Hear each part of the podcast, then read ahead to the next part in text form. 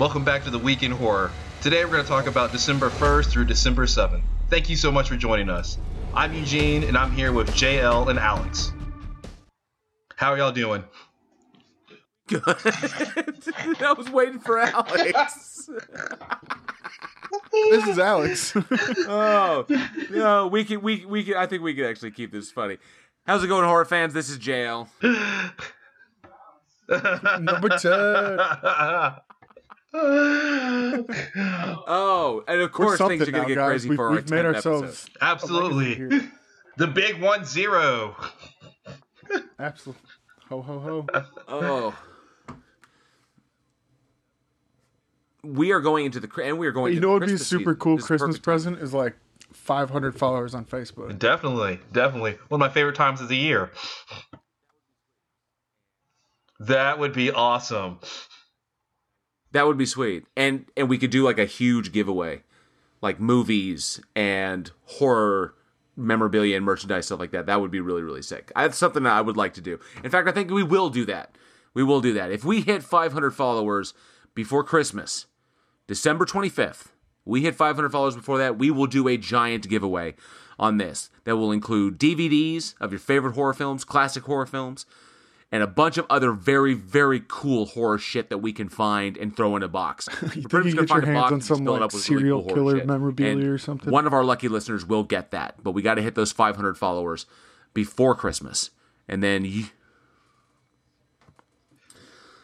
I I have s- uh, you know I may I may look through my own personal collection. I've got some really interesting shit that I probably I would probably be really cool with parting with. You know I've got some good stuff here. Yeah, that that would be really cool. So definitely tell your friends, follow us, keep track, stay check out the Facebook page on a regular basis. Follow us there and get that daily splatter Absolutely. every day. all right, all right. Last, so last one. let's see to recap, right? we actually have it's like Friday the 13th this month. I'm excited about this. Yeah. The last one of the year. I fucking love these because I always do. Friday, I always Or do you're either Jason marathons on Friday both. the thirteenth. I that's how I end my week. I just go in there and just like boom, start at one and see how far I can get. Oh, there's no such thing. Well, I, well, usually by then I'm drunk enough to endure Jason X. oh yeah. I guess he's screwed. Oh come on, Uber Jason. That's half a You need at least five shots. half a bottle to of Jamie and that. half a joint, and maybe you can deal with it. you gotta look forward to the camping scene with the girls in the sleeping bag. Okay. Okay, that scene.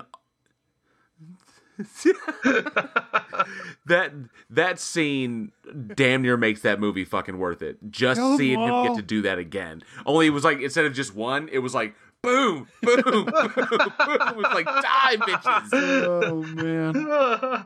That's how I felt about the movie. Die! Die! Die! Oh. we also have it's I mean, this is also the month. Uh and there's something special, something really, really cool I found online.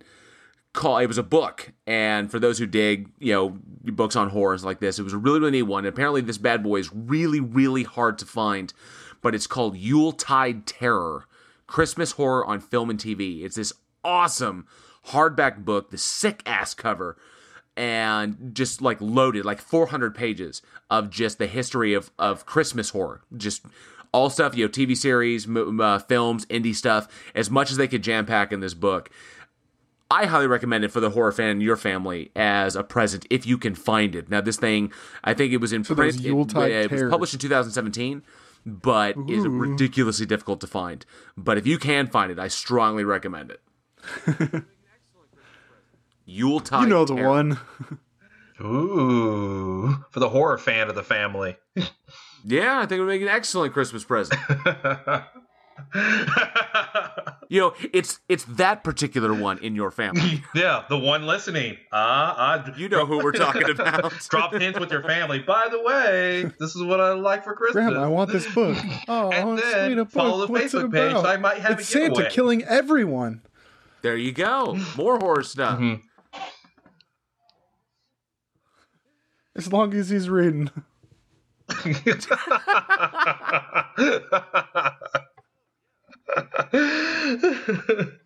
Oh, and for this month, Eugene, you've got some. Special Oh yeah, so I actually so I directed a short horror film called The Sacrifice. Um, that it went and went on to win a couple awards at a film festival a couple years ago, and it got picked up by the Dallas Film Alliance screening on December fifth at the Angelika. So if you're actually live in Dallas, come out. Tickets I think are like ten bucks or something like that, and it's about six or seven other great, fantastic films. Another film I produced called Daddy's Little Girl, but you can actually see a little bit of my work in action. The Sacrifice. It's a great horror film. Uh, the villain that we had, she won Best Villain. She, she's super creepy, super super creepy in terms of how she can I can- pop up. Yeah.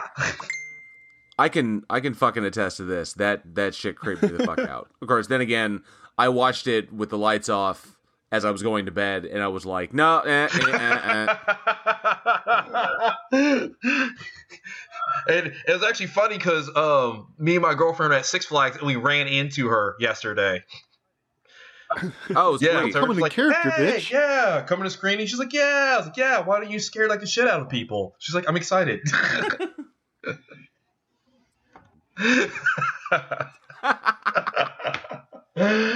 But I can attest. I can attest. Super creepy little little short that was just very very effective.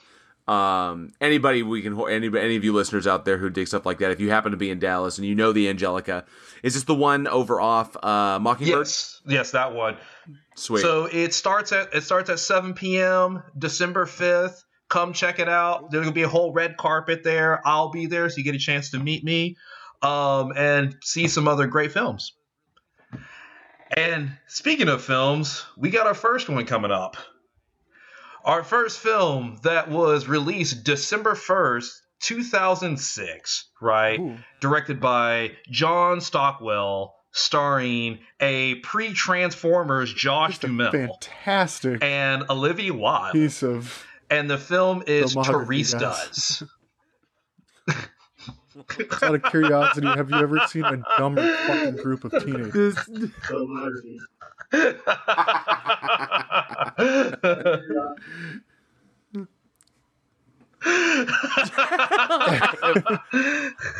I have I have not I have not in my life. I can well now there's some close ones, but I think they may take first prize. they, yeah, they, they're up there. So those of you who have not seen this movie, just a real, real down and dirty quick rundown. You get a group of teenagers. They're in South America, like we're gonna go Oh, party and all this other kind of stuff, and they start partying with some locals, and of course the locals drug their drinks, and they, oh, of course, it's, you know, locals do, and so then they're like, oh. We don't have any ID. We Yeah, don't come to have my any uncle's house. like It's those other safe. kind of stuff. Where are we gonna go? And this guy's like, "Well, why don't you come check this house on this hill?" Well, That what else are we sounds- supposed to do? sounds like You a know, great idea. This sounds great. This is a great idea. Absolutely. And it's I don't know, maybe go to the US embassy or something like that, but no. I was just I was just fucking thinking that. Maybe we should go to the embassy and try to get you know copies of our IDs. No, we got to go to this dude's that we don't know's uncle's house in the middle of the fucking jungle. That's where we need to That's go. the safest place. And No so shit. it turns out that these people like to steal organs and sell them on the black market. This is like the Uh, it's the worst fucking vacation ever. oh god. dude. And you So, forgot uh, like, you okay, forgot so the- they get to the this fucking dude's house and they they, they find all these passports, and this guy's like, fuck. uh, uh, the Yeah. Alex, too- played by Josh just Duhamel. too stupid like- to live. wonder who all these people are. Let's stick around for a little bit and maybe find. You fucking get everybody together and be like, "Yo, fucking get your survival pants on because we are about to fucking brave the. Let's go."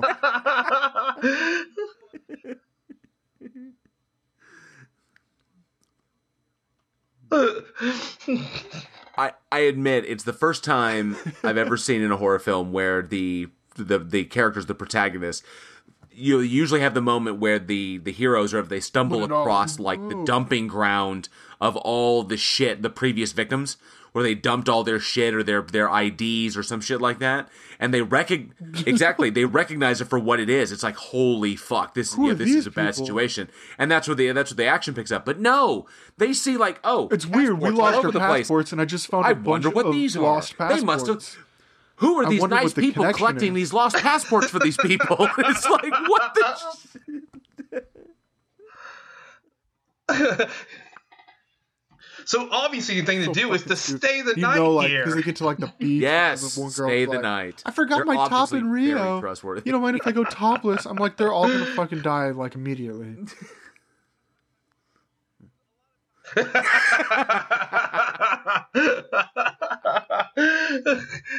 Because a lot of times you have like the one, the, like the one smart person. Like everybody else can be dumb, but it's usually like the final girl, the one who has like the heads up It's or just something like that. kill 'em all. Okay, Why that's even leave the beach? like Just the final down. one. You're They're gonna middle the make it jungle, through. nobody's gonna You fucking watch this, you're like. I want them all to die. Probably not, because they gotta Yeah, put those organs just- in other people, and then they're gonna turn out fucking stupid. Yes. Yeah, stealing their God. organs was the best thing that could happen to these characters. I'm sorry. I don't care how like you know privileged you are or whatever, Make- where you don't you can make them dumb like, fucking osmosis or some shit. scooting you along. There's like some fucking survival instinct inside of you that says you're in the middle of the jungle being led to a cabin by some fucking tribesmen that you uh, you're obviously not supposed to be here. Let's go to this dude's cabin. Cool. Find all this weird shit. Cool. Let's stick around longer to find out what more weird shit we're gonna see. At like some point, just your fucking primitive brain will kick in and be like, "Get the fuck out of here." I, I don't. I just. I don't understand how. if you get killed in that situation, I mean, you were just one of those fucking depressed millennials, and you were looking for it. Because You know, and it's and it's so fucking weird because you know it has Melissa George, and Melissa George was has been in a ton of stuff, but you know most people, most horror fans will re- recognize her from uh, uh, Thirty Days of Night, or maybe if you a little lesser known, you know, A Lonely Place to Die. But in both of those, she was hardcore. She was a survivor, and she was tough as fucking nails. Um, Olivia Wilde. She recently had the uh, the uh, a vigilante come out. Where she was hard fucking core, okay. You know, obviously survivors. Josh Duhamel, uh, a survivor. He married Fergie to you know keep his career alive, and yeah. and so, but to see the you to see the you know, the the the characters that they portray now nowadays, and then going back to this one early on, you know, was just mind boggling. It was like you know, as actors, it, it's exactly as actors, they had to know. It's like no logic. They read that script. No logical person does this, but uh, you know. But you know, I guess you just don't have that luxury when you're that early in your career. You've got to take what you can get and get as much spread as possible. And it was weird because Turistas wasn't even, you know, that huge of a film. It didn't exactly blow up. It came- didn't create a new fucking genre. It was just the end of the whole, you know, kind of like another hashtag in the fucking torture porn movement. Mm-hmm. I honestly, I, I do believe, yeah, it came on the decline, and Yeah. Whereas, yeah, this one, this, this one was the shock factor because I, you know, I was sitting there thinking about it, going back and rewatching it, and noticing how we were getting more and more time in between torture porn movies coming out, and Saw obviously led the pack. You know, Hostel came in on the on the on the heels of that. Eli Roth just wanted to do it bigger and gorier, and but even Hostel, we only got three. We only got three movies out of that. Saw has been the long runner, God, and then we've had a lot of to pretenders to it, the man. throne They're that just come out. fucking- you know, like they're just little things going that have come overboard. out, like Would You Rather, or you know, Truth or like Dare. like Turistas, where. th- Yeah. and I mean, they were like the you know, 'cause first. Saw was the lead of the pack, and it just kept pushing the fucking shock factor. you know. It just kind of drains the blood out of the beast for everybody else. So everybody else is just, yeah, Mm-hmm. Saw did it first, and then everybody else trying to capitalize that. I mean, and even the Collector, which is actually one of my favorite horror films, just because that I mean, I think that film was totally understated. The first one was, but even then, but the even that was intended to be a Saw film, and then rewritten. It was supposed to be a Saw prequel, and then rewritten to be a, a standalone movie on its own, and it was still done by the guys who did Saw. So, Oh. which is why it was so, which is why it was so decent. Yeah, Patrick, uh, uh, Marcus Dunstan and Patrick Melton were the guys behind that, and those are the guys who worked on Saw and w- worked in the Saw franchise. So it was kind of like, you know what, it's the same thing. So, but with Saw taking all, basically pushing the shock value, they were the barometer as to where what audiences could take as each movie got progressively more insane, more insane. And once you just do that, it just becomes tread ground. And now we're seeing less. I think we are literally at this point, 2019. I think we are out of the torture porn genre. I think we can look back on it as a time of the the early 2000s and the uh, the you know 2000s and the late 90s. That that is where that that is where that kind of rested in horror film. And the only thing we have left now is Saw because we got a new one coming out in 2020. Well, it becomes you. The further you push it, the further you push the envelope, like the more niche it becomes because you have a line where it's like, okay, the average mainstream mainstream person can only withstand so much. So when you start pushing past that, that audience starts dropping off, and as it becomes more and more like niche in it, your your followers get smaller and smaller because you will have a couple that came out like Terrifier, who has some like some of those brutal kills I've seen, um, or the Green Inferno, or a couple of these others. But they're so it's such a small audience now. You they won't even last in theaters. Yeah, because I think Terrifier was, I think what was it? Terrifier was direct to, was that direct to video? Was that video on? Yeah, that was like direct. It was like YouTube, something like that. Yeah, okay, it was like that. And then uh, Green Inferno was Eli Roth. Yeah, that, that hit theaters, but I Yeah. don't think it did very well. It didn't. And it's, and it's honestly because while the violence and the gore was there and it looked really freaky and realistic, that lead actress in that, I can't remember her name, um, she can't act for Yeah. shit. So she's fucking terrible. It's- I believed everybody else, and even even the, the psycho fucking like leader of the group who led them all into that bullshit. That's all you need That lead actress, she is not fantastic. At Yeah, it. that- she's she's she's TNA. and That, that's just to much- just to touch on that whole thing. So you're talking about stuff like uh, Hostel and Saw, and Yes, it's true. you got the shock yes, stupid factor, and everybody kind of fell off, and and now they're trying to like it. redo these things to the extreme. I don't know if you saw like Truth or Dare or um, you just said Would You Rather. Uh, there was another one that I was thinking of. I can't come off the top of my head, but uh, they like they went. They're, they're just pushing extremes. I don't know, trying to revive it or whatever. Yeah. But like like Hostel, I watched that movie. Okay, I watched Saw, and I could do like Saw one and two, and then three, and then you know it starts to get. They kind of went through all like the holy crap, this is an insane way to murder somebody. But Hostel, like only being three movies, I only got through like two of them because they were like super gory, but for like not a good reason. Saw was like a good. The movie was done well, and then you got Hostel where it's like they're just going for like mass amounts of blood and body parts, and so like it. You say Saw's the only one left, and that's because I think that they were the best ones to like. They could like put it into an actual story. It told a story. It wasn't just like these fucking idiots that you know show up at this. Okay, we're gonna stay in this murder house but Saw was like Saw was more like people getting plucked out of their day to day lives. Um, yeah, it was. It made a lot Yeah, more sense. I have to say, But you could deal with the gore because it was part of the yeah, story. Saw did the did the cohesive story that obviously expanded and built and built a universe, and because and right. I mean, I remember when they did the when the marketing thing came along when it was like you know Oct- you know it's October or it's Halloween, so it must be Saw. That kind of thing. So when you dominate a month like that for almost every year for like fucking nine years, okay, Yeah. you've capitalized on that, and you've got this expanding universe and this cohesive, well, sort of cohesive. It got a little insane around part five, um, but you know, and when you put everything together, it's kind of like you know you're doing this universe building, and everybody's got to pick up the scraps because you're the leader in the shock in the shock value because the traps get more and more insane and intense.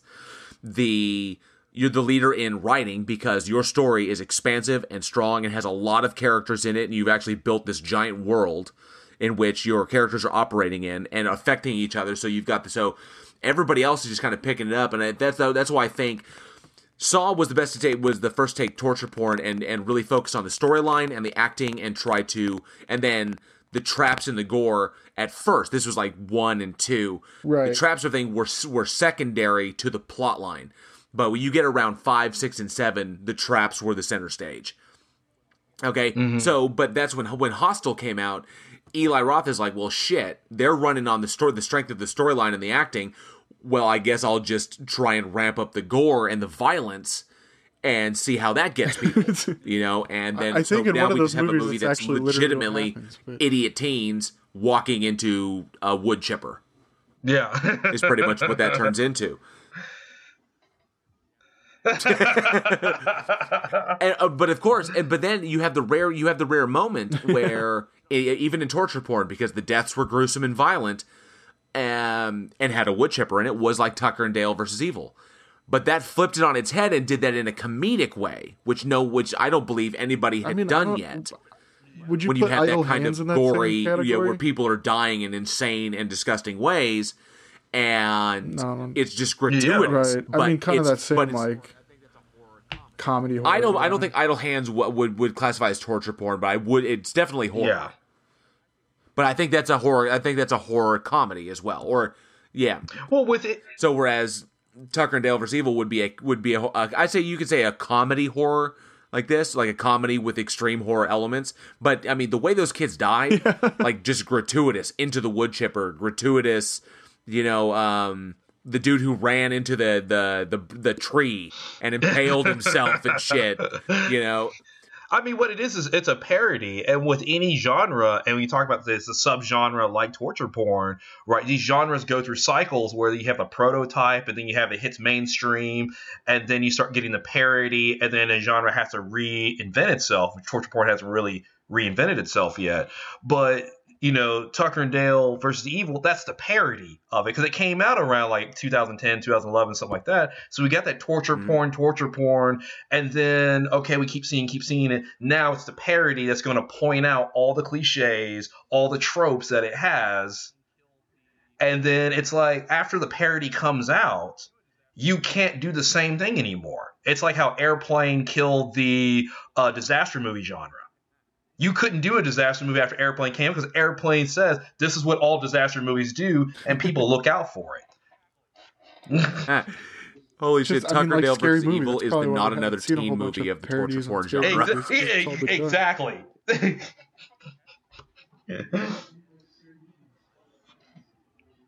Was it only five? It has, it That's has true. been. It has. What they do like five, fucking five of those? I, I lost. I lost track. Yeah, and then it just it just branched off. And then yeah, it's, it's but uh, yeah, I guess yeah we, we saw it with the with the with Did the you ever watch any like and the then whole we got the the parodies theories coming out. movie or the Or when the, like, someone comes out with something stop frame on brilliant like some of the Cabin in parts the of Woods, movie, like when they're and they looking just at the flip the whole genre. they reference like a whole bunch of Um, other scary movies. Like they got like Deadites in there and stuff like that. yeah. oh oh yeah, like eh, Mm-hmm. and evil. Well, well, evil evil molesting tree is my favorite. No, it's, it's fuck Poltergeist. Because come on, you can't have a horror. You can't have a proper horror movie without bush rape. Death by unicorn. so, oh, oh, all right.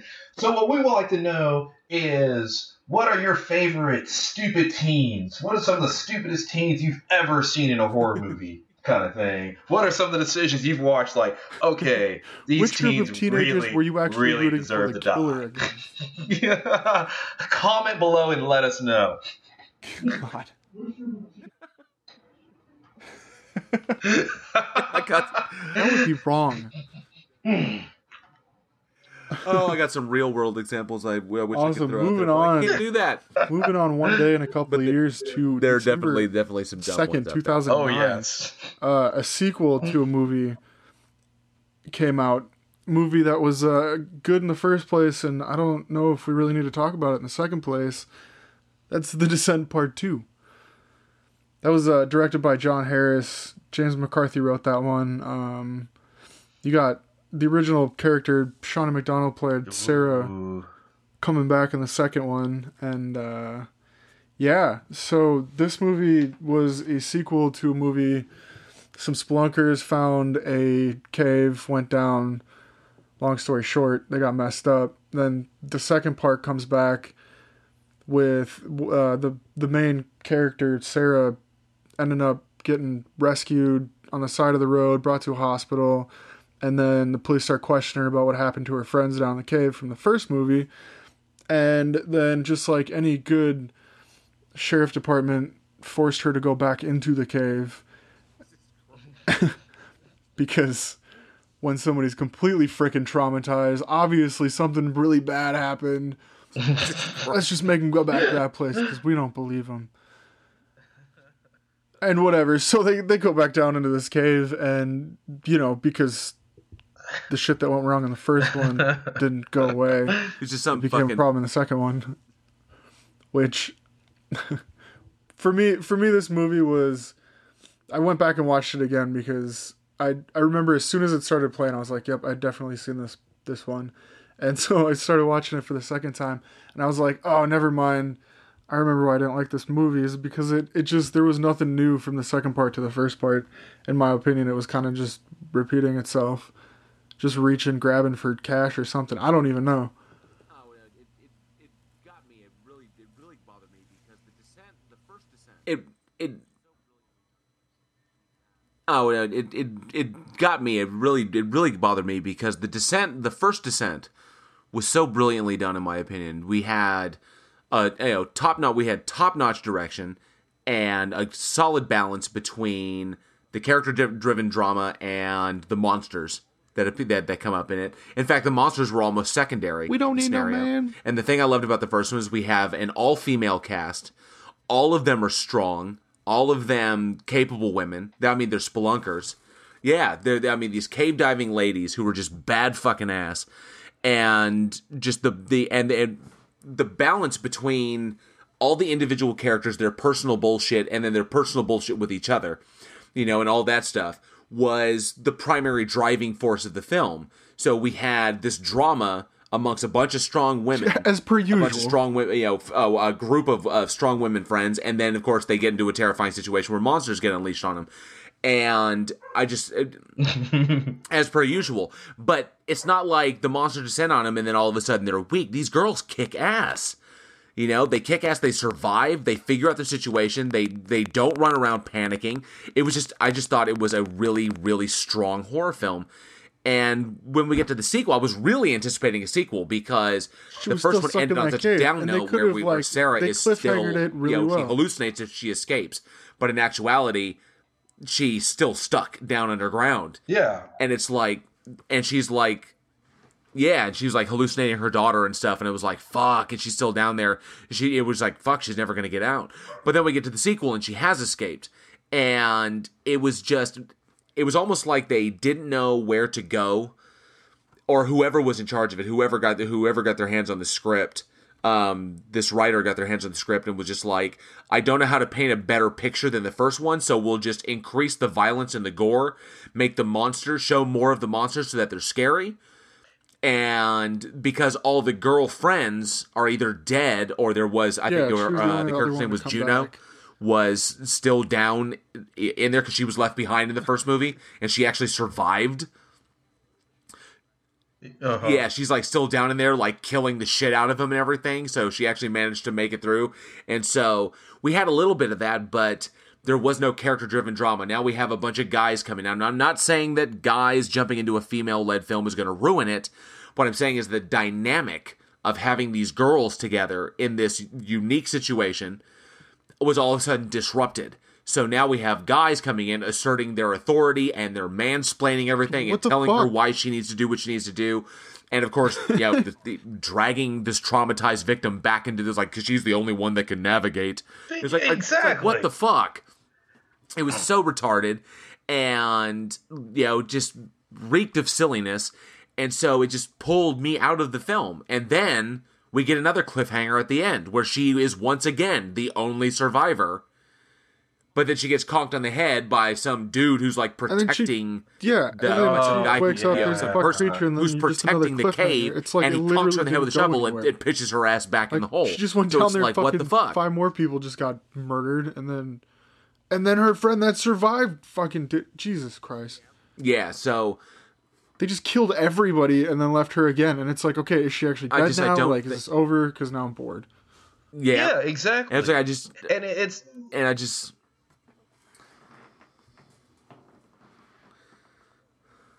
it's it's like every time you get a sequel, they're always like, "Oh, well, let's just increase the violence, increase the gore, and all this other kind of stuff." I don't know. Maybe wasn't a full try like, like, it was literally only two building on the from the characters that you actually have. I don't. I mean, just if they could try it, just See, I would have liked to have seen seen. I think Eugene is Eugene's on the, hit the nail on the head. I would have liked to have seen a stronger exploration of the effect of the trauma on Sarah. yeah. That I think if they had focused on that, um, we would have had uh, we've we would have been able to dive into that shit where her personal bullshit with her friends. And then the trauma of losing those friends and having that shit be unsettled would have been a fantastic driving force. The fact that she's hor- horrifically traumatized and then taking upon herself uh, that would see that would have been the only excuse I, I would have justified having her go back into the hole when she's escaped is because she left her other friend down there just on the by the virtue of her friend had slept with her husband. Okay now the whole point the whole point is yes juno slept with sarah's still husband punch her in the but then sarah's husband died and she and sarah found out about the affair much later okay Mm-hmm. but she still felt it was a betrayal and and in sarah and, yeah, and in sarah's mind that justified injuring juno and leaving her there to die so that she could escape And see, that would have been a So- much that would have been a much stronger motivation if she's like if she's eventually goes, oh, you know what? She even though she slept with my husband, she didn't deserve to die. So maybe she's like, okay, I'm gonna start gearing up and go back, almost like a rescue mission kind of thing. See, there you go. That I had to justify that. Like the cops come, they interview her in the in the hospital bed. They they maybe they've got her in handcuffs. They want to know what the fuck's going on, and she's like, I don't fucking know. I'm traumatized and shit. You know, I, I don't really know. Says, well, we're, we're we're putting a team together. We're gonna go figure out what the fuck is going on. She's like, no, I can't let them go down in there. Oh, holy shit, guilt and shit. So she breaks out her fucking cuffs and then just grabs her shit and she fucking goes. And then we have some solidly built conflict where she's in the hole by choice. Yes. And now these idiots are these idiots are going in and they're cannon fodder. Okay? And so we can feed them to the monsters while she's on the mission to find out if the friend that she left to die is still in there. And then when they meet each other, then that's our climax. We don't need a climax with monsters. We need a climax between the, the girl she left behind and the survivor. Because we don't we need we that. don't know how the girl she left how she, how is she going to react? Is it like, hey, I see a familiar face, I don't let's bury our hatchet aside, or is it like, no, bitch, you left me down here, kind You of guys, thing? you guys are talking about this. That I'm would've like, been yep, interesting nope, that's exactly what I was thinking. Look Split it off, have the cops minutes, go down we- we- alone, have five minutes, her already like, made a bit. remember while she's in the hospital, and then be like, "Oh shit," and then yeah, exactly what you were saying. I like it. And that would have that would have been a good beginning to it because you had to really take care of the entire movie there, mostly because it was and just that's it. like you know, that's it. the, the like same they- thing with like, like they just should- they stupid people doing stupid things, and they all just got themselves. Everybody died. Uh-huh. Like every single person fucking died. Yeah. Yeah, yeah. Not not a one made it out of that. Yeah, Follow like I said, we made a better movie in five minutes. I, it's like they should fucking pay us to do this. I this. know. hint, hint. Oh. Wink, wink.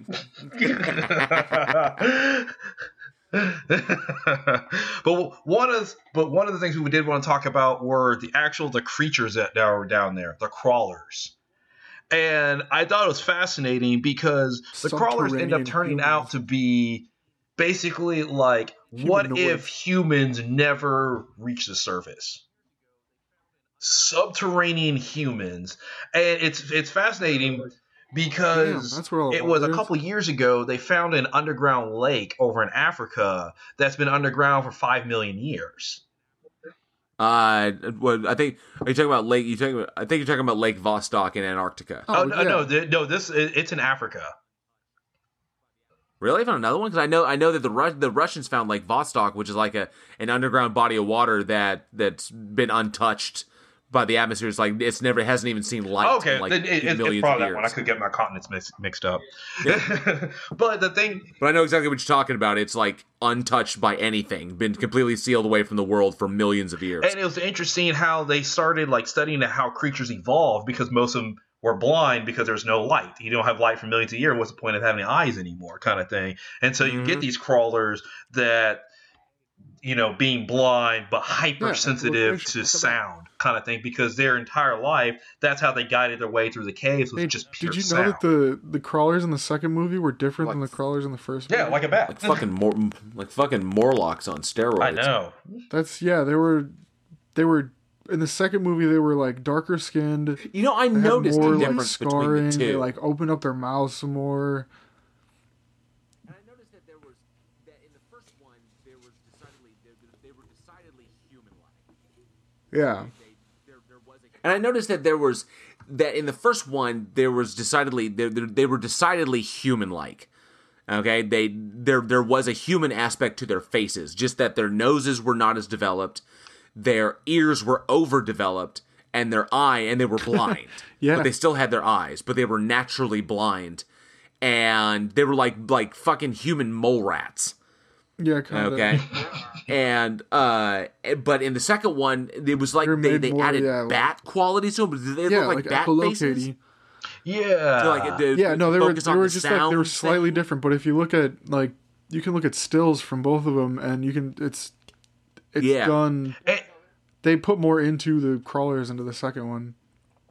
Yeah, they, they, like I said, they, they were they were ramping up the monster They were more killy. in order to make, and they were more killing because like that's one. Yeah, they uh, they like I said they were they were they were ramping up the monsters in order in order to make, and they were more killy because like that's one thing that agged me the most is that in the second one it was like the monsters were out to get them. And so they were It was like- constantly being besieged by these Right. things. It was like they just lived you know, there. no matter just what they were happened to trying to do. But in the first their one, they were like arena hazards. They, they were Okay, kind of if just you were- there. Yeah, if you if you were quiet. Right. If but if you were quiet, if you and the, these girls did that, if you were quiet, if you, you know, were careful, if you didn't panic, you could actually move about them and around them without getting killed. And that was a that was a major that was I think uh, one of the major wins in that in that first movie. But in the second one, oh, now all of a sudden, no, no, they're fucking aware of you, and if you even breathe, and they're fucking coming out of the fucking walls like aliens and shit. And it was like, yeah, you you took a you you made a sweet a sweet nasty villain, a sweet nasty monster. You know, that's not even actively trying to pursue you and kill you. You're just in its territory. Okay, you made a good a good monster, and you just they just ruined it. So Yeah. They, so they made it generic. Yeah. that That, that was movie just made it another generic. the Yeah. first one being all female led, Goddamn and then the second one having kind of a mix of both. Uh, and other films maybe that have an all male cast. Question to the audience is: When you're watching a horror movie, what do you prefer? Do you prefer an all female, an all male, mix both? What makes for a good good horror movie? I like the female ones. I really do. I like strong female female led cast. I really do. I like seeing girls kick ass. I like the female ones. I really do. I like strong female casts or female led casts. I really do. I like seeing girls kick ass. Oh, absolutely. Sub- we've sub- subvert subvert gender norms. we've seen we've seen like the helpless girl so many times in horror. I always love it when you have the girl starts whooping ass. Oh man, jeez. Give me Ripley, yes. Oh yeah, fuck yeah, fuck Commando. Give me fucking God, Sarah Connor any goddamn. Hell yeah, Ripley. Give me Ripley, yes. Give me Buffy the Vampire. Hell yeah.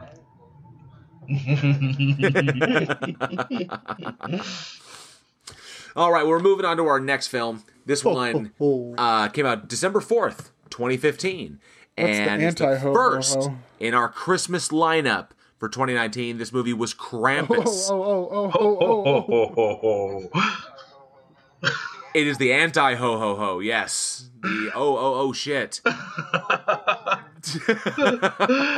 so Krampus was directed by uh, Michael Dougherty. You probably recognize his name. He was the guy who was behind the Halloween anthology, the super popular Halloween anthology Trick 'r Treat. And yep, and written by Michael Dougherty and his co-writer co-writers Todd Casey and Zach Shields. and then starring, and it's actually pretty solid. It had Adam Scott, Toni Collette, David Koechner, Allison Tolman. It's actually a pretty strong cast for you know being for being kind of like a Christmas horror movie because Christmas horror bottom of the barrel typically gets you know bottom of the barrel or maybe even C list stuff. But in essence, the story the story itself. I said C-list. well, I said I said you usually get bottom of the barrel. Sometimes you get C-list. But but I think a brilliant decision on Dougherty's behalf because he took what would normally be a generic Christmas movie, Christmas horror film, which is kind of like you know, eh, that's a you know, it only comes you know, it's a kind of niche genre or subgenre, but he populated this with with talent, with like serious talent. And you know, Krampus went on to be a, a, a quite successful horror film, like one of the more successful Christmas horror films. Instead of the generic shit you get video on I see on my video on demand feed every fucking year. Yeah, the thing is, is But the general oh, so the general plot of the film for those who have not seen it is a dysfunctional family unites for Christmas and it's just chaos in the house and nobody fucking likes each other. And of course, all of this nasty, nasty bad behavior amongst everybody brings in the anti Santa Claus, Krampus, to basically spoil their Christmas fun. And wackiness ensues with demonic presence and taking people away in sacks and shit, and a nice little twist at the end. So you have to check that out. I don't want to spoil it for anybody.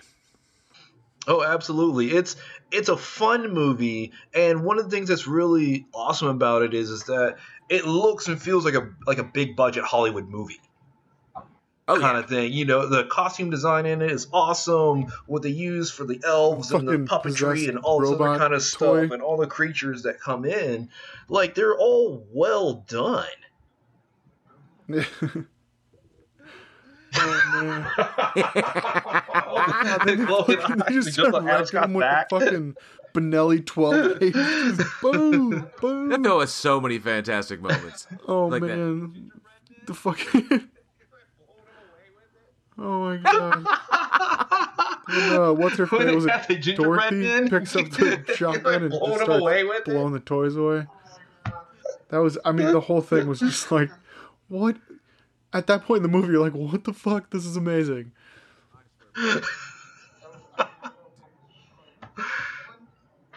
Oh my god! And I can't stand Adam Scott most of the time. I swear, M- uh, Michael Dougherty's got Not away. no, like holiday just horror. like truly really like does. the characters that he plays. I just he's I I know he's doing it on purpose, but it's like I just can't stand that character. then he plays this. I don't know. He plays this really well. The whole okay. So my favorite part of this movie, like when Krampus first makes himself known, when the daughter's out in the road, she sees him and she's running and he's like jumping from house to house. That's when I was like, all right, this is probably gonna be good. And it it followed. Th- it was a really good shot. It was like, yeah, I don't know. It was just watching that. I was like, oh, this, this Yeah, is like that's real. such I a thought good this was supposed to be shot. like funny, and then Yeah. it just yeah, it was not funny. everybody, everybody gets fucked up pretty hard in that movie. But don't don't shit on Adam Scott because he was actually really fucking. okay, but He was- but don't don't shit on Adam Scott because he was actually really fucking funny in Little Evil.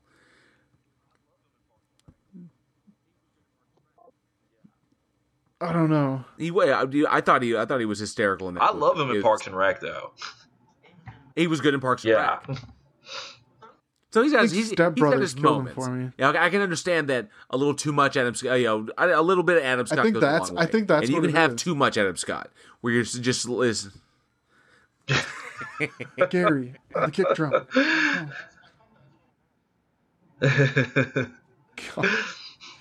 No, it was it was One of the things we want to talk about, we want to talk about the director for a little bit. Dory. I know, I know. One of the things we want to talk about, we want to talk about the director for a little bit, Michael Dorothy, right? Who Dor- Dougherty. Yeah, Dorothy. he, first of all, the way he's able to use like a holiday theme horror in starting with the trick or treat and going with Krampus, and this is this is actually the guy who has like the textbook film career because he went to film school, right? And he started he started off making these little holiday themed horror films, and then he started getting bigger Yes. and bigger and bigger and So- bigger to the point where he got the opportunity to direct film, too. Godzilla King of the Monsters. Like that's such a Yeah. huge, huge like s- stepping stepping point. Oh, it's a it's a it's a dream trajectory. I think for any director to pretty much it's it's what we hope for. It's what we, we we like to plan for, but it doesn't. It just doesn't fucking happen. But man, he hit it with it. uh, This one, it was just been one after the other. Just and I and I'm, I'm God, he's so good. I'm just hoping he continues the streak. Yeah, absolutely. Got a lot Which Trick 'r Treat to. Two has already been announced. So I'm really, Oh, really, sweet. really looking forward to it. We watch. So I'm hoping he keeps up the good work. God, this just the whole. We'll be the whole keeping- keeping an eye out for it. At, because at like this time too, you had a lot of the the Christianity issues. Everybody's getting offended. It's it's getting to be about that time, and he just like swings the bat at like, let's just uh let's let's knock on the door of some religions and see what happens. Make a horror movie out of it. Yeah, and so you know, it's like the whole Christmas thing, and everybody's always you get this, you know, privileged family. Make a horror movie out of it. Let's let's go. They're ungrateful, and then it's like, well, somebody's got to fucking pay for being ungrateful, and they unleash this, this Krampus, which you don't. I don't remember hearing about Krampus as a kid. I don't know if those stories were ever told to you guys, but like I didn't know much about it. They were told to me. My uh, the, my mother's side of the family is from the uh, the areas in Europe that that led. they they were Which, told to me. yeah, my, I mean, uh, that- the it my mother's side of the across family is there. from Austria, the uh, the areas in Europe Bavaria, that that Czech legend Republic, originated Hungary, from. Italy, like And everybody's so- got this version of this anti-Santa Yeah, who like nobody knows where the legend actually came from, but it's this half goat, half demon. It just comes into houses and fucking punishes the children that are naughty. hell in In Mexico some, they've got some Black cultures Peter. he eats them, and some cultures he tortures them, and it's terrifying. Like, why would you tell your children this story? If you go online, you can actually see some of the postcards, of the Krampus postcards yeah. out of like Germany, out of like Germany. No, if you if you go online, you can actually see the some of the postcards, some of the Krampus postcards from out of like Germany, out of like Germany and shit. They're so fucking wicked looking. Yeah, he because you got Krampus on there, and it's kind of like a, a cartoon character of him, but he's always got kids like by the fucking ankle, and he's got like a big bulging sack of like children. and and, and I've seen I've seen ones where he's mom, I've seen ones where he's like Shame. stabbing them through the gut, and he's got like this grin on his face, like huh.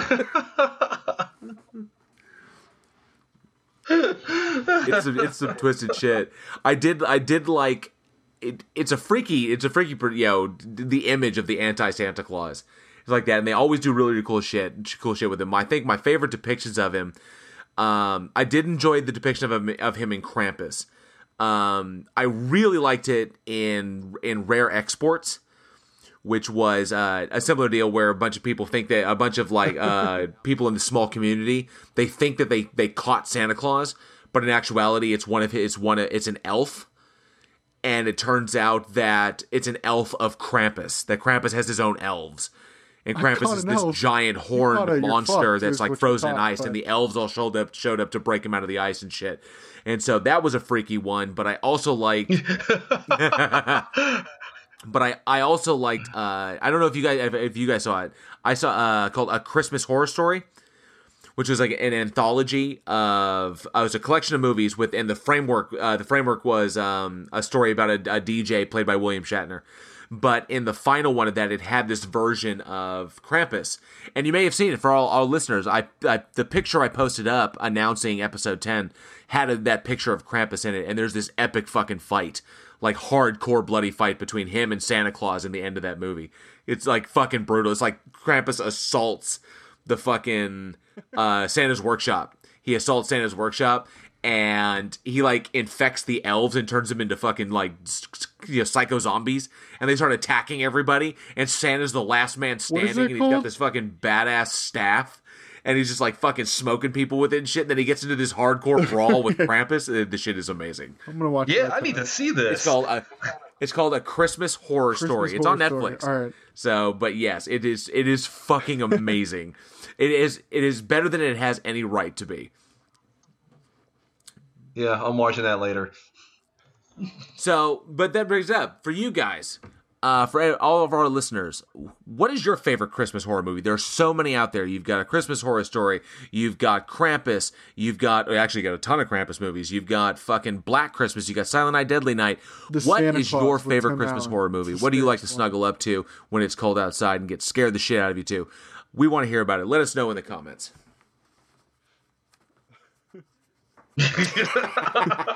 Horror, Tool horror, time.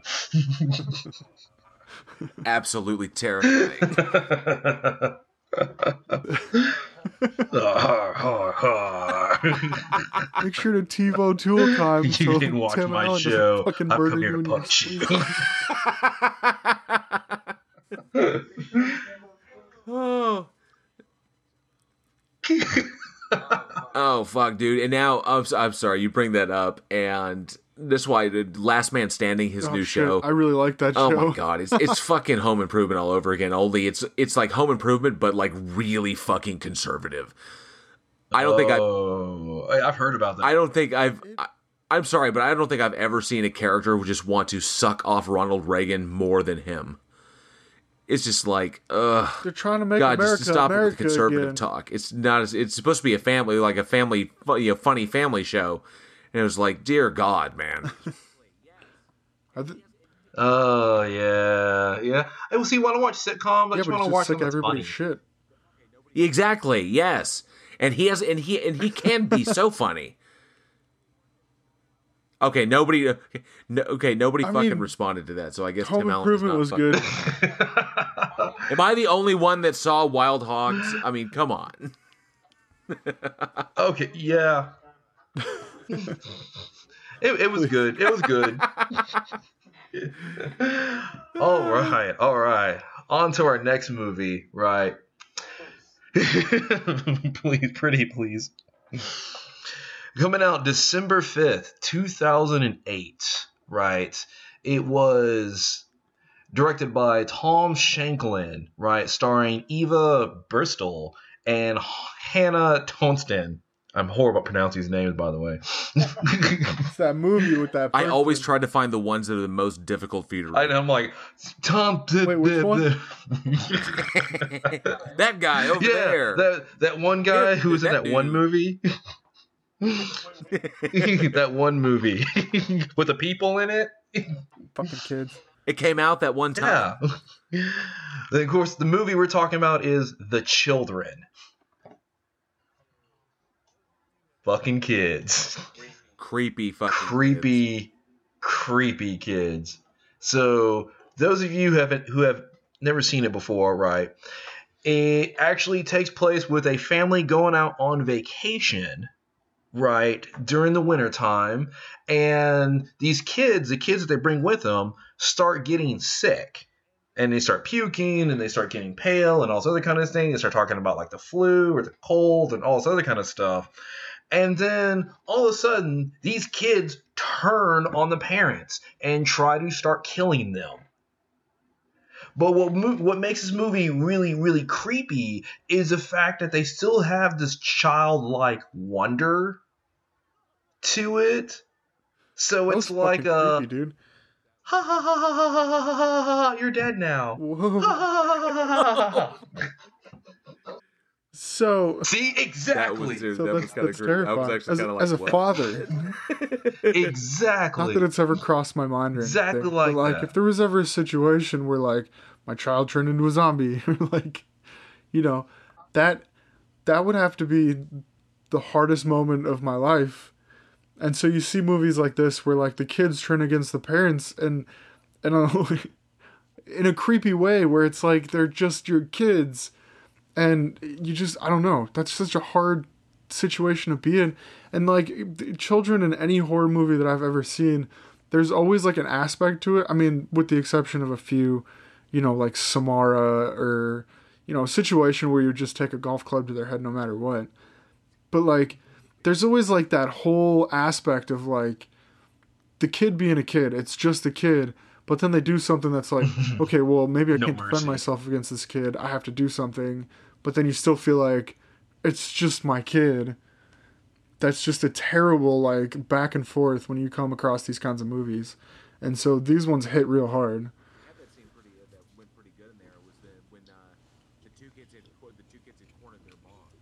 They they they yeah. had that scene. They had that scene pretty uh, that went pretty good in there. It was the when uh, yeah, the two kids had the two kids had cornered their mom. Can't in the upstairs bedroom, and they when they cornered her and she and she she I mean, could have taken it's them. She like, could have, Yeah. That's a but choice they that you just have couldn't, make as a and so just It's like kind fuck. of accepted her fate, and just like uh. literally. Well, because like as a parent, like you do anything to protect your kids. Like you'll take a bullet for your kids, and even it's like okay, they're they're going and they're killing people, but that's still like ingrained in there, and it's almost like I would rather die than not let anything happen to kids, despite the fact that they're killers.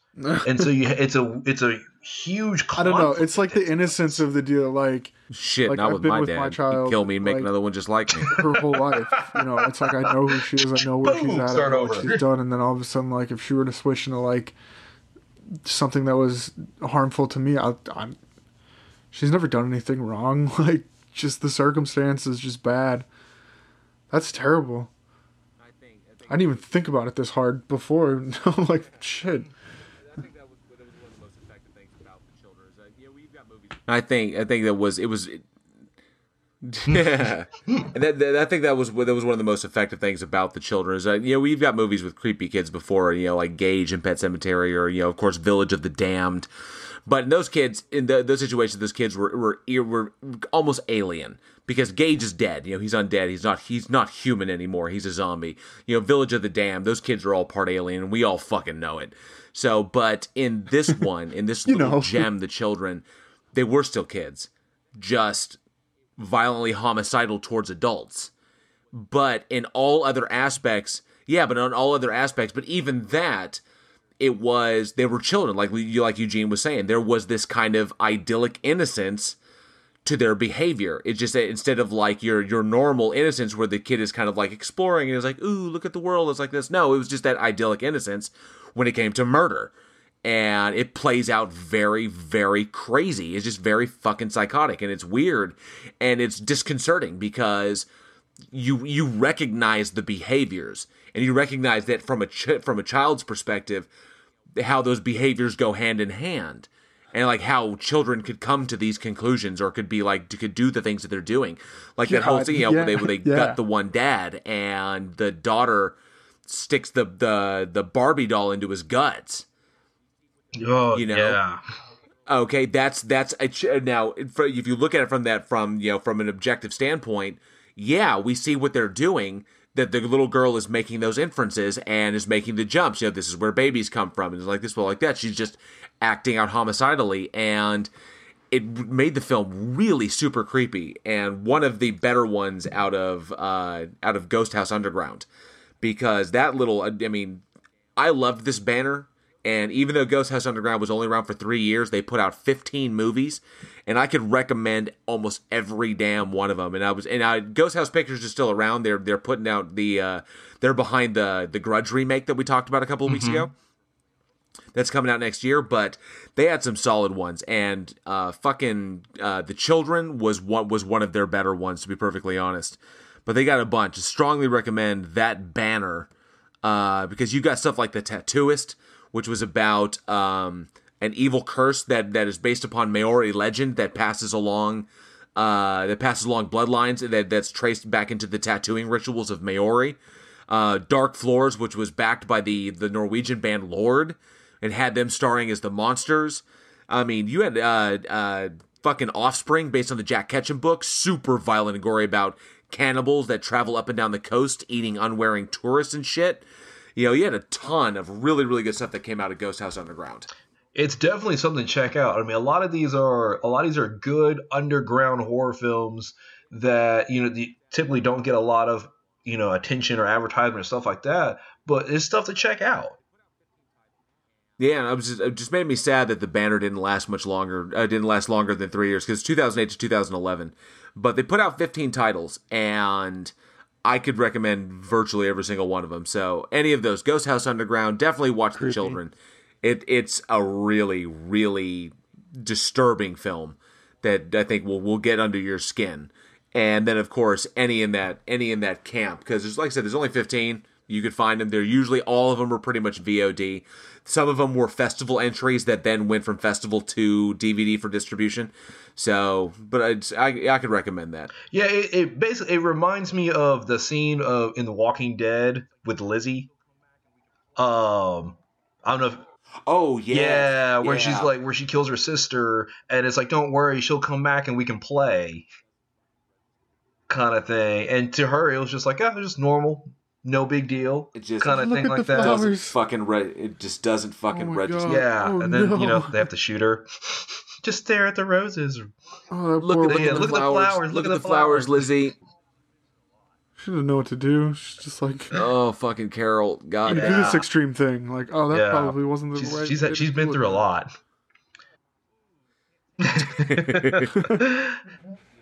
That 357 left a big hole. Ooh, can't take that back. nah, it, yeah, yeah. yeah, yeah. and so, let us know what are some of your fra- favorite creepy kids from movies. You know, Creepy creepy kids. kids. Is it like Samara from The God, Ring? go see Dr. or Sleep the Grady twins from The Shining? Um, Gage from Pet Sematary. Danny. Play with us forever. yes. Those fucking twins. Dude, Well, yeah, that fucking creepy little kid in the grudge that Thanks, dude. screams like the cat I'm and sitting shit. right by a window. oh, T- That's like was it terrifying. Toshio? Stop it. I think so. It's like, oh, that kid. Oh, Oh, Ugh. just- yeah. Good stuff. Moving on. Duh. Moving on Duh. to our last. Put those kids in a box. Bye. Moving on. So moving on to our uh, last movie Creepy of kids the to the week left. on December seventh, nineteen seventy seven. Uh, it was released in the United States. I think actually in nineteen seventy six in the Britain places. the British places. I'm sorry, in Europe. Uh, sorry. This this is a this was a really good film from from the pond. 1977. This is actually this is actually a really good movie. Uh, it was called Schizo, uh, directed Goodness, by Pete man, Walker United and written by David McGillivray. I believe is how you pronounce his last name. But uh, this this movie was about a woman whose mother is killed by this guy who gets out of prison and she feels this man is like stalking her throughout this whole movie and then people start turning up dead and these like bloody knives get left all over and and she thinks that this guy's after her. And I, I don't I don't know do we spoil the end of this movie? Because it had a huge twist at the end of it. There is there is definitely a huge twist at the I don't, end I don't think we movie. have. I don't think we should from, spoil you know, it, but in the 70s this was like a really definitely it was a don't turn cool out the way you expect. them. psychologically and then the ending came and it was like whoa that was so unexpected for this time period for this piece it was super cool i really liked it I did not see that one coming. no that must have blown people's minds in the 70s You did not see that one coming. No, no, Lynne Frederick absolutely not. And they, oh, and the the lead actress on that, um, Lynne Frederick, uh, at so so absolutely talented, and uh, I arguably, and also I would have to agree with this, arguably amongst horror fans, probably the first uh, legitimate scream queen, because. Uh, so, I mean, the, her, this talented girl had put up so many what are considered now uh, hit films or you know or cult films. I have to say, like Vampire Circus and Phase Four, uh, Schizo, and like you know, I think uh, uh, one of my favorites, Four of the Apocalypse. And so she established herself, and this is this is a girl from England who just crushed it in in a time when the, when these types of films were we were they were heading in towards the video nasty phase where the UK started banning movies like this for their violence, for their language, for their depictions of you know things that were deemed unseemly to, or were a danger to the public decency. So, and I thought, and you know, what a better time, you know, what a what a powerful time to It's- come out as a a woman, huge and depiction of especially well, especially with a film like Schizo, whereas they were just and no one saw the end of that coming. Because schizophrenia being uh, uh, something that they used to just diagnose crazy people with to a thing they actually started to study and be able to single out who were actually schizophrenic. And that being such like a huge thing a lot of people's lives were shook up by this disease and were just learning about it and they they really touched. On top of that, it's like we actually get it from the main character's perspective. And plus, on top of on top of that, it's like we actually get it from the main character's perspective because a lot of times in films when you see like mental illness it's always like the outside perspective. You have like the same characters and then you have the one character who's mentally ill and we see it from the outside perspective. But this is we get it like basically pov and what it's like to kind of have that which is revolutionary.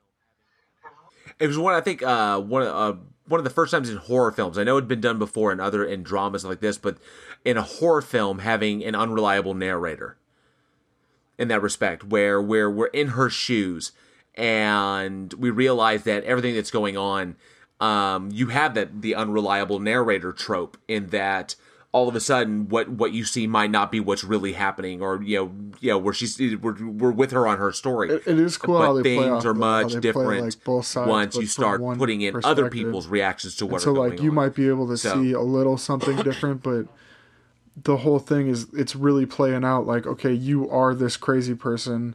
What's going on? How do we figure out what's going on? And then all of a sudden you're like wait what?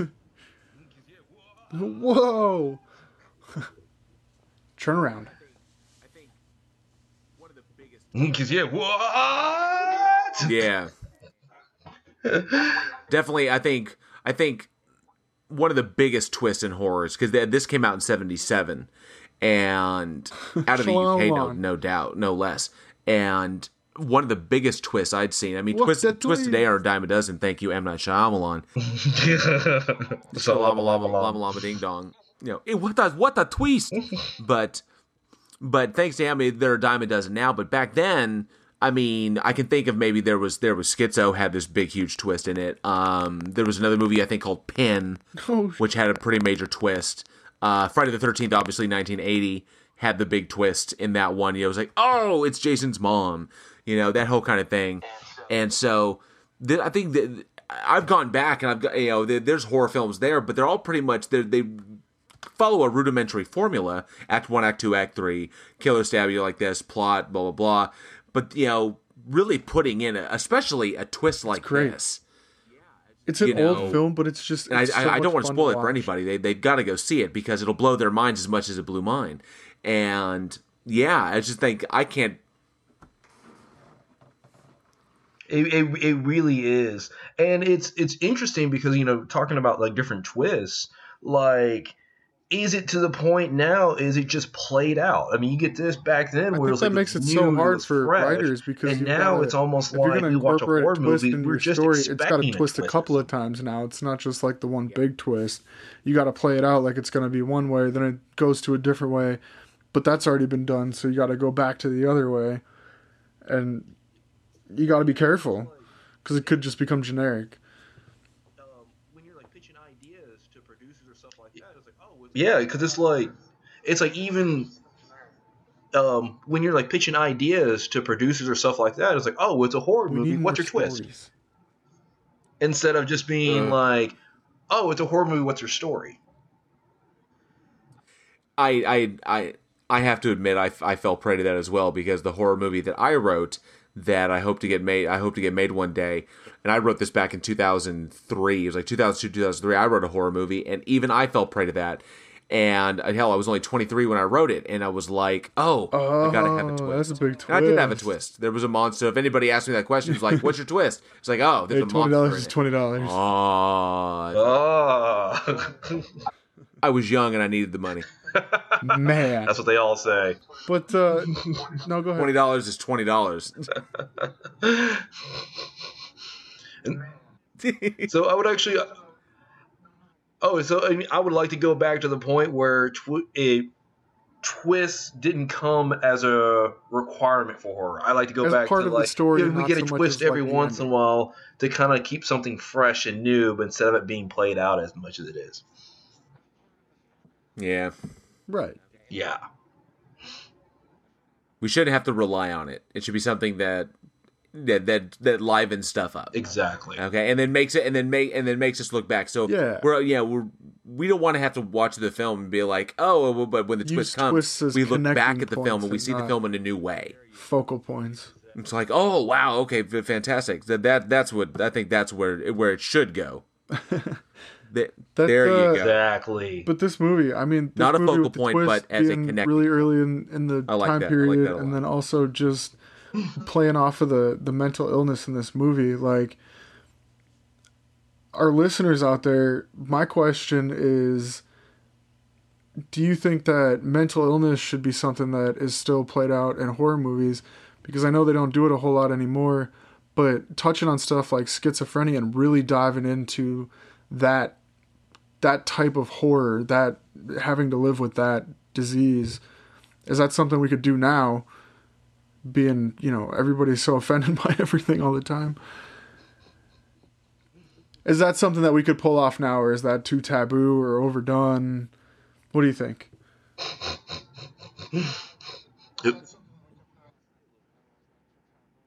I don't. I don't think. I think mental mental illness is so taboo still, and I, I feel like I would people are definitely so like to see a little talk bit about more. it. Like, I think it's, I think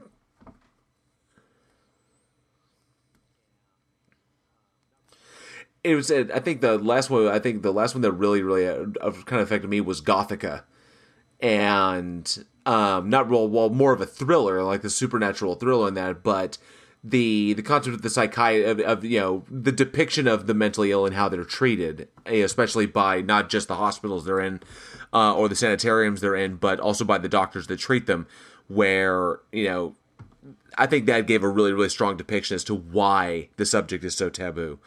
And I personally, I, I don't side with using it as a trope to, to generate character aspects to make them into a killer.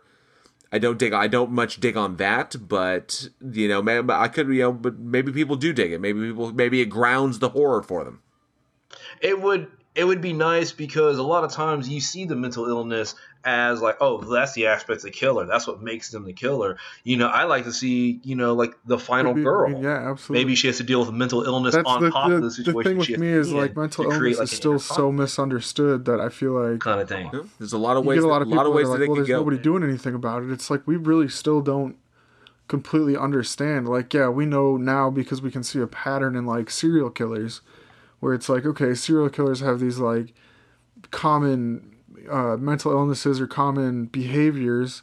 But also, I just heard a statistic. There's like 250,000 unsolved murders in the United States, and it's like, but there's still such a giant group of people that we haven't talked to yet. So do we really know or is this just like a small percentage of the pattern?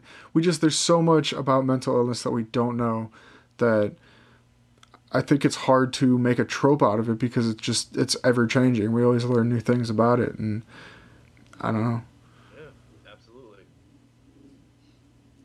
Well, we definitely love to hear what you think, our lovely listeners. It's true. yeah absolutely uh, Well, we definitely love to hear what you think, our lovely listeners. Mental illness and horror.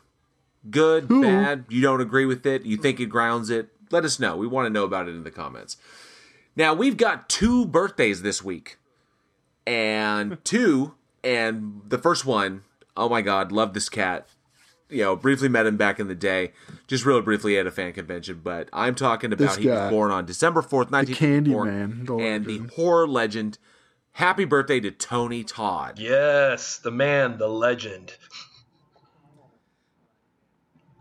Yes, the guy who brought that that Clive Barker nightmare to life, uh, super effectively. But man, this guy, this guy's career has been so epic. Um, with that, he's got that that he's tall. I mean, he's got that classic look, intimidating build, and that voice, that gravelly voice that he brings to almost all of his characters. I mean, he worked for Candyman, but of course, Final I think a lot of Destination, people, listeners today, will remember him as uh, the, The guy funeral like- director from the He's Final like, just so you Destination know, films. like this is what you gotta do. Yes. Nobody ever fucking listens, so good luck. He was trying to help people and he scared them I know, Literally right? telling you how to survive. but you're not gonna listen. So, uh, and I would say that, and even though his career started back, I think it was '86 is when he started. Is when he really started putting it out. I mean, he and he was in like Platoon, um, did a bunch of really really good stuff. But I think. Uh, he re- I think his real breakout was when he hit the when he hit the horror scene and he just you know hit it and ran was he was in Tom Savini's Tom Savini's remake of Night of the Living Dead in 1990. Um, he played Ben, the uh, the lead character in that, and Ben to great effect. And yeah. you know the the original Ben from 1968 was such a strong character. You know, it's always risky bringing yeah. a character like that back, and Tony Todd did a really oh. great job doing it. Oh, he was fantastic. Did you guys catch him in in the Wishmaster series? There's a there's this uh he, he played a character named Johnny Valentine and I don't want to spoil it for anybody who do like that. I was hoping you guys had guys or you guys remembered it like this, but his wish goes horribly fucking wrong, and so because you know the Wishmaster series, you know you, you, he grants your wish, and then of course he twists it, and it's all fucked up, and like your skeleton jumps out of your body and shit. But uh, but Tony, but Tony Todd's uh, character that was quite entertaining. But he's had some yes. hits. I think another one that I really enjoyed of him is he played a. Yeah. He was in an episode of the uh, the X Files. Oh yeah, he, he, he played a he played a, he played an ex-military guy who was uh who underwent yeah, a pseudo, a uh, an experiment a government yeah, experiment to reduce or basically eliminate the, uh, their need for sleep.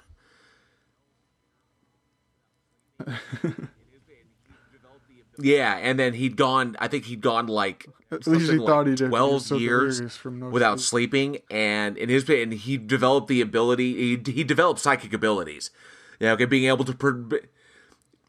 Yeah, he could mm-hmm. project like his his his uh his delirium, his delusions. He could project them outward and make people see shit. So it was it was and he played that. It was one of the one of the best I think because he doesn't normally do drama. He doesn't do just straight drama, and that one was a very dramatic character for him. We got to see him on you know play the vulnerable side, and you know just you know he's a strong character, but you know he's broken down. Such I mean such an incredibly talented actor, and I don't I know I love him in horror but I just don't. Sometimes I'd, I'd like to see him flex his range every once in a while. He's so like naturally intimidating. Like even when he doesn't want to, I think that's why like horror has been his genre because it's just like you know. Like, to, like I picture him like walking into a room, like just saying like "Hi, guys," and still scaring the shit out of me. well, ah!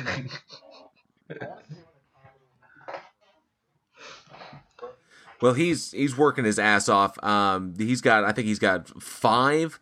He's got five more movies coming out. So he's slated for 2020 alone. Um, and we're we're gonna get a uh, another Candyman. He's bringing Candyman back in 2020. Ooh, I can't wait. So I was really happy about that. But but and for uh, for a real treat, and I think this would be good for anybody who is who has not seen it but you know that there was a Scream TV series, right? Yeah. yeah. And so in season three, um, they actually got the rights back to use the original Ghostface mask. So the Ghostface costume. So in the first two seasons they couldn't use it. There was a rights issue, and then finally they you know they got him back, and so we had Ghostface. It was legitimately Ghostface in the movie. Uh, or it's Ghostface in the series, and so the series is going along, and then all of a sudden Tony Todd shows up as the creepy uh, the creepy owner of the local junkyard, and he had a hook for a hand in that film, or in the in this series. He has a hook. He has a hook for a hand, and he gets into a fight with Ghostface at one point. So if you want to see Candyman versus Ghostface, then you go check this way. It's pretty much the only reason to actually watch it because the acting is kind of so-so the kills were decent, but the storyline was just kind of weak in that respect. But otherwise, you get some great moments like Candyman versus Ghostface and shit like that. So, and I look forward to the the the 2020 Candyman coming out. Definitely, definitely. It's gonna be oh, a yeah. good year. It is. And we also have one more birthday, right? Birthday born December 4th, 1951, Mick Garris. Oh, I fucking love this director. Also, also legendary director. He's responsible for uh, Amazing Stories, Hocus Pocus, Critters 2, The Sleepwalkers. I mean, just he's also he also did a mini documentary on uh, the making of the Thing, the John Carpenter thing from '82. Oh shit, that's sweet. Yeah, dude. Oh, I just I just can't get over that. This is the guy who is behind the giant critter ball in the movie Critters. Like he was like, you know what? I, I'm just trying to get into this dude's head. I'm trying to get past his flowing mane. His, it, I can't get over his hair, but I'm trying to get past it into his head match. It's like you know what? The first movie had like there there were a bunch of little balls running around eating people. could eat so what if they all got many more together and made a people. giant, giant ball, ball. and just tore? This is fucking and that is just that's just brilliance to me. It's just like that. and they, they were like when the when the ball rolls over that one dude, it just skins him alive in like three seconds. And you don't know it's like it it eats him down to the bone. Like it just rolls over him, and then he's just gone. Just a skeleton just shaking there on the fucking ground. it's just it's cool. So you got to start doing these making of little like documentary things for these like famous movies, like a thing in Goonies. And he started branching out on his own. And I mean, he's done he's done you know all kinds of other stuff. He did an episode of God, Tales from the Crypt. was a good He did two episodes of Masters of Horror. Sleepwalker. Um, Sorry. just all over the place, kind of thing. he's has some good ones. Oh, sleep sleepwalkers. Yeah, yeah. Sleepwalkers. Yeah, he's he's actually done two. Uh, Yeah, dude, Stephen there King was like a- adaptations. that he did Sleepwalkers. That got made into and then he a also did story. Riding I the Bullet, that. which is about a guy who takes a ride with a dead dude, and you know, Oh yeah. on this, yeah, Yeah. yeah, and Dave, yeah, David Arquette was the uh, was was, the good one. crazy driver, the was the undead driver that picks him up. It's like they said that was a, that was also a, a pretty effective little film. I enjoyed that one. Um, Right. I didn't, but I recently found out I didn't realize it. He was, but he he did batteries not included. Huh. The uh with the little the little alien robots, Oh, you're right. the, the flying the little flying robots that, that that come that, that come in and then they rebuild the hotel and shit. And it's got you know like all the Yeah, cast members right. from Cocoon in it. different day, different podcast. But he's been behind some some great shit. I mean, he was involved. I mean, from every you said Hocus Pocus, you brought that up, and he was behind The Fly Two, um, which was fantastic. He wrote The Fly Two, uh, Michael Jackson's Ghosts, which was in a really. I mean, the, I So found it found it to be kind of it's so interesting. off kilter, Just you know, like- he, I think he specializes in Yeah. all of his stuff. in off beaten shit. it, he just looks at it differently than anybody it's else. almost like a fun Great. type of horror kind of thing. Yeah, it's like I'm gonna show you some stuff that's gonna blow your mind, make you laugh, and like you're not gonna be able to process like a giant ball of critters eating people. Happy birthday, That shit was so fucking great. It, I was just like, this this is fucking amazing. so happy birthday, Mick Garris. Happy birthday, Mick Garris. All right. Well, thank you for listening to another episode. We appreciate any feedback, comments, questions. Check us out on Spotify, Google, Apple Podcasts, Anchor.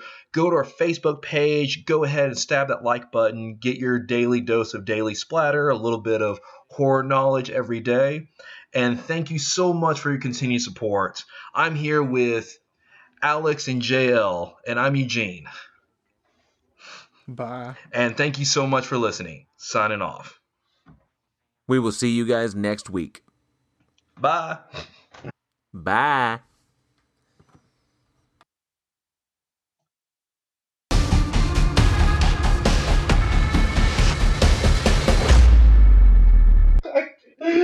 All right, keep it rolling. Keep it rolling. Just keep it rolling. We keep going? Keep rolling. Okay. Okay. I'm, I'm gonna go it again, but just keep it rolling. Okay. Okay, keep going. The going. beauty of editing. Welcome back to the Week in Horror. sorry. I'm sorry. That was my bad. I blew that. Thing. Ha, ha. Oh, all right, okay. all right, all right. Okay. I'm good. All right. I'm good. Sorry. Okay. Fuck off. All right. Mm. Still rolling. Okay. Still Still rolling. Still rolling. All right. No, it's okay.